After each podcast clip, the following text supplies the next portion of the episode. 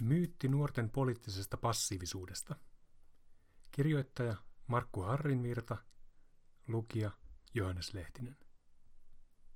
Uusin nuorisobarometri puhuu sen puolesta, että nuoret ovat aikuisia tiiviimmin kiinnittyneet demokratiaan ja osallistuvat politiikkaan usein näitä aktiivisemmin. Viimeistään nyt myytti passiivisista nuorista pitäisi unohtaa. Nuorista ja politiikasta on ainakin 20 vuoden ajan puhuttu suuresti huolestuneina. Nuorison poliittista passivoitumista on alettu pitää jopa demokratiaa uhkaavana kehityskulkuna. Ajatus passiivisesta nuorisosta on perustunut alhaiseen äänestysaktiivisuuteen ja siihen, että nuoria ei politiikka kiinnosta. Eduskuntavaalien 2019 tapahtumat eivät oikein sovi ajatukseen passiivisesta nuorisosta. Kuukausien vaaleja koululaiset 120 maassa menivät lakkoon ilmaston puolesta – Ilmastolakon käynnistäjänä oli ruotsalainen 16-vuotias Greta Thunberg, joka ilmoitti elokuussa 2018 kieltäytyvänsä koulunkäynnistä, kunnes Ruotsin poliitikot ottavat ilmastonmuutoksen vakavasti ja tekevät päätöksiä sen mukaan. Suomessa koululaisten ilmastolakko osui yksin eduskuntavaalien kanssa. Lakko heijastui vaaleihin, joita luonnehdittiin ilmastovaaleiksi. Nuorison ilmastoahdistus tarttui aikuisiin ja vihreät kasvoi vaaleissa keskisuureksi puolueeksi. Näyttää siltä, että vaaliaktiivisuuden nousussa nuorilla on avainrooli. Onko nuorten poliittinen passiivisuus näin ollen myytti? Siltä näyttää. Sen puolesta puhuu vuoden 2018 nuorisobarometritutkimus, joka julkaistiin pari päivää ennen koululaisten ilmastolakkoa maaliskuussa 2019. Nuoret rikkinäisessä politiikassa. Uusin nuorisobarometritutkimus kantaa nimeä Vaikutusvaltaa Euroopan laidalla – ja se keskittyy paljolti nuorten ikäluokkien poliittisiin asenteisiin ja toimintaan. Taustaksi on piirrettävä kuva suomalaisesta 2000-luvun politiikasta, joka on kriisien täyttämä. Yhdysvalloista käynnistyi vuonna 2008 finanssikriisi, joka iski Suomeen pahemmin kuin melkein mihinkään muuhun maahan. Taantuma kesti lähes kymmenen vuotta, kun esimerkiksi Ruotsissa, Saksassa ja Yhdysvalloissa se lyötiin muutamassa vuodessa.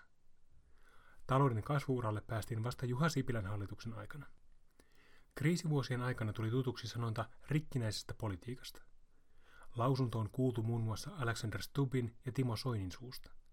Kysymyksessä on kuitenkin laajalti maailmalle levinnyt kielikuva, jota on käyttänyt esimerkiksi Barack Obama. Rikkinäiseen politiikkaan liittyviä ilmiöitä ovat muun muassa talousongelmat ja päätöksenteon tehottomuus, puoluejärjestelmän murros ja populismi sekä poliittisen luottamuksen heikentyminen – Talouskriisin rinnalla ja siihen liittyen on läpi Euroopan koettu merkittävä puoluejärjestelmän murros.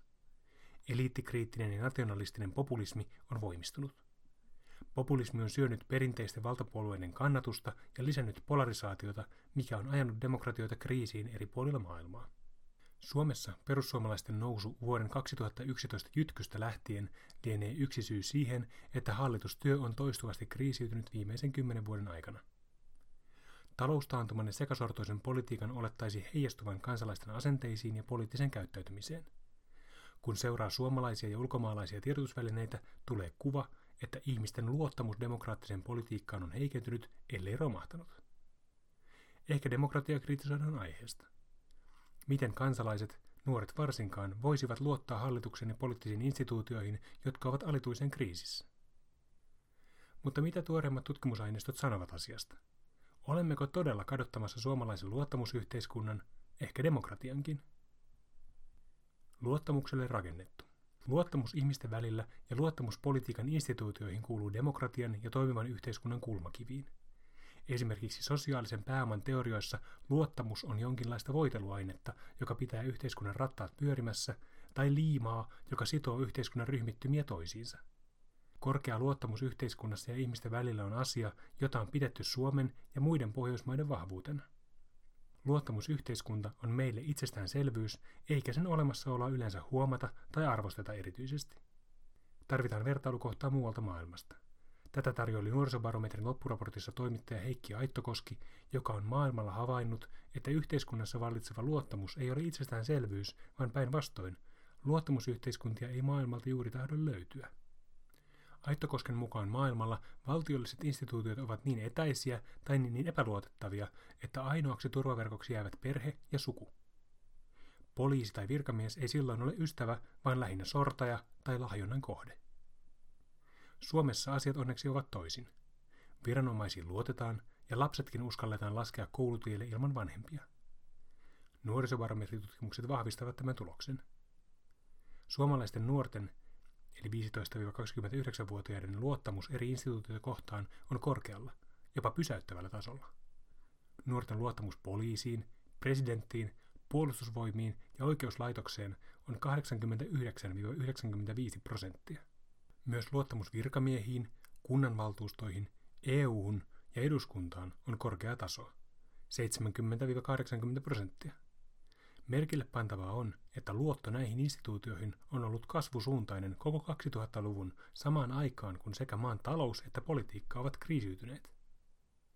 Jos jossakin on nähtävissä laskua, se on tapahtunut luottamuksessa maan hallitukseen, mikä ei yllätä. Mutta lasku on ollut loiva, sillä kun vuonna 2006 nuorten luottamuksen taso oli 79 prosenttia, vuonna 2018 se on yhä 71 prosenttia. Hämmästyttävänä voidaan pitää myös sitä, että suomalaisnuorten luottamus puolueisiin on ollut nousussa koko 2000-luvun lukuun ottamatta viimeisintä mittausta. Tarkastelin nuorten sosiaalista ja poliittista luottamusta omassa nuorisobarometriartikkelissani Nuoret kansanvallan suunnan näyttäjinä, hyödyntäen Euroopan laajuisia European Social Survey-aineistoja.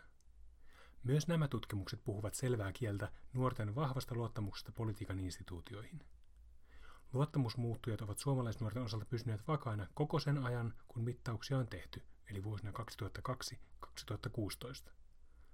Suomen nuorten luottamusetu Euroopan yleiseen tasoon verrattuna on pysytellyt selvänä, mikä tarkoittaa, että nuorten suomalaisten osalta luottamusmuuttujien keskiarvot ovat jatkuvasti selvästi yli eurooppalaisen keskiarvon.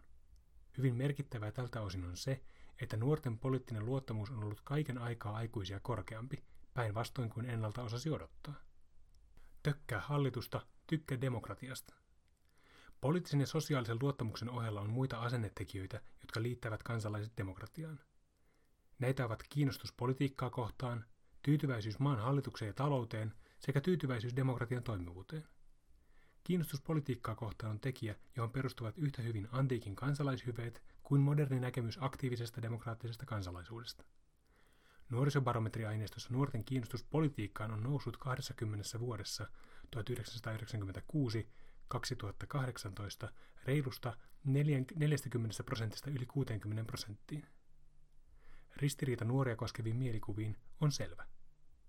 Poliittisen kiinnostuksen ja luottamuksen ohella politiikan tutkijat ovat jo 1950-luvulta lähtien olleet kiinnostuneita demokraattisen järjestelmän suorituskyvystä kansalaisten mielipiteillä mitattuna.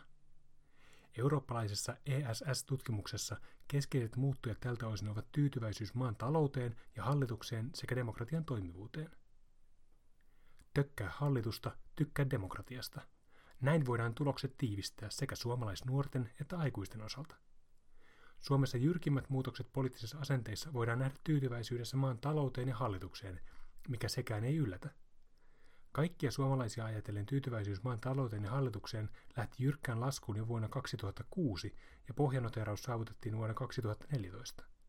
Sekä hallitustyytyväisyyden että taloustyytyväisyyden osalta Suomen etumatka muuhun Eurooppaan on sulanut ja mittautamme nyt yhtä heikkoja arvoja kuin muutkin. Tämä pätee sekä aikuisiin että nuoriin. Tyytyväisyys demokratian toimivuuteen arvioi kansanvallan suorituskykyä aivan eri näkökulmasta kuin muut tyytyväisyysmittarit, jotka heilahtelevat paljon talouden ja päivänpolitiikan mukaan. Mikäli tyytyväisyys demokratian toimivuuteen on jatkuvassa laskusuunnassa, on demokraattisen hallitustavan legitimiteetti, sen olemassaolon oikeutus, ennen pitkää uhattuna. Demokratian arvovallan osalta on saatu huolestuttavia uutisia, kun amerikkalaiset Roberto Stefan Foa ja Jasa Munk esittävät niin sanottujen milleniaalien – eli 2000-luvulla aikuistuneiden nuorten olevan kääntymässä demokratiaa vastaan Yhdysvalloissa ja monissa Euroopan maissa. Kokonaisuutena tarkastellen suomalaiset ovat varsin tyytyväisiä demokratian järjestelmän toimivuuteen. Demokratia kiinnittymisen keskiarvo on ollut koko tarkasteluajan selvästi yli eurooppalaisen keskiarvon, vaikka ero muihin maihin on supistumassa. Nuoret arvioivat demokratiaa myös aikuisia myönteisemmin. Näin ollen huoli antidemokraattisista sukupolvista tai demokratian legitimiteettikriisistä ei ainakaan Suomessa ole näköpiirissä. Miten kauas omena putoaa puusta? Omena ei kauas puusta putoa on sanonta, joka jossain muodossa tunnetaan joka puolella maailmaa. Toivomuksena on, että lapset olisivat taipumuksiltaan ja tavoiltaan sopivasti samanlaisia kuin vanhempansa. Jos näin ei ole, huoli on syvä paitsi nuorista, myös yhteiskunnan tulevaisuudesta. Tällainen huoli nuorista on noussut pintaan edellä mainittujen milleniaalien kohdalla. Toimittaja Amanda Rugeri kirjoitti BBC Capital-verkkolehdessä lokakuussa 2017, että milleniaalit ovat maailman vihatuin sukupolvi. He ovat laiskoja, tietämättömiä, itsekkäitä, moraalittomia ja paljon muuta. Mutta kuten Rugeri osoittaa, tässä ei ole mitään uutta, vaan aikuiset ovat arvostelleet nuoria samoin sanankäänteen kautta historian. Esimerkiksi Aristoteles arvosteli jo 400-luvulla ennen ajanlaskun alkua nuorisoa kaikkitietävyydestä ja valheellisesta itseluottamuksesta. Mitä tutkimusaineistot sanovat? Antaako nuorten osallistuminen aihetta huoleen vai putoako omena sittenkin lähelle puuta ja nuoret omaksuvat vanhempiensa tavat? Nuorisobarometrin mukaan nuoret pääsääntöisesti kulkevat vanhempiensa jalanjäljissä. Nuorille ikäluokille äänestäminen on ylivoimaisesti tärkein poliittisen vaikuttamisen kanava ja tämä taipumus on kasvussa. Koko Euroopan laajuisissa ESS-aineistoissa kuva poliittisesti aktiivisista nuorista ikäpolvista voimistuu. Aineistoissa kyllä näkyy nuorten aikuisia heikompi vaaliaktiivisuus, vastaajan itsensä ilmoittamana. Nuorten äänestysaktiivisuudessa ei kuitenkaan havaita laskua, vaan osallistumisen taso on säilynyt vakaana koko 2000-luvun. Se tarkoittaa, että vaalipassiivisuus on nuoruuteen liittyvä ilmiö, joka aikuisiellä häviää ja nuoret aktivoituvat äänestämään vanhempiensa tavoin. Sama pätee puolueisiin samaistumiseen. Aikuisina nuoret löytävät puolueen itselleen vanhempiensa tapaan. Entä sitten nuorten osallistuminen niin sanottuihin uuden politiikan muotoihin, kuten mielenosoituksiin, boikotteihin ja adresseihin? Nämä suoran vaikuttamisen keinot on usein liitetty nimenomaan nuoriin. Jo 1980-luvulta Suomessa on esiintynyt jälkiteollista poliittista toimintaa, joka ei suoraan ole kytköksissä määrättyihin ideologioihin tai taloudellisiin viiteryhmiin. Tutkimustietojen valossa nuorissa yhdistyy perinteisiä ja niin sanottuja jälkimoderneja osallistumisen tapoja. Mielenosoituksiin osallistumisessa havaitaan, että nuorten aktiivisuus on moninkertainen aikuisikäluokkiin verrattuna, mutta silti marginaalinen, vain 4-7 prosenttia. Mitä tulee adressien allekirjoittamiseen, nuoret ovat olleet koko 2000-luvun aikuisia aktiivisempia. Sama pätee myös niin sanottuun poliittiseen ostokäyttäytymiseen. Nuorista keskimäärin noin 35 prosenttia on boikotoinut, kun aikuisilla luku on ollut noin 30 prosenttia. Viime vuosien aikana nuorten ja aikuisten ero on tältä osin supistunut, mikä voi kieliä siitä, että nuorten taipumus tuoteboikotointiin jatkuu aikuisiellä.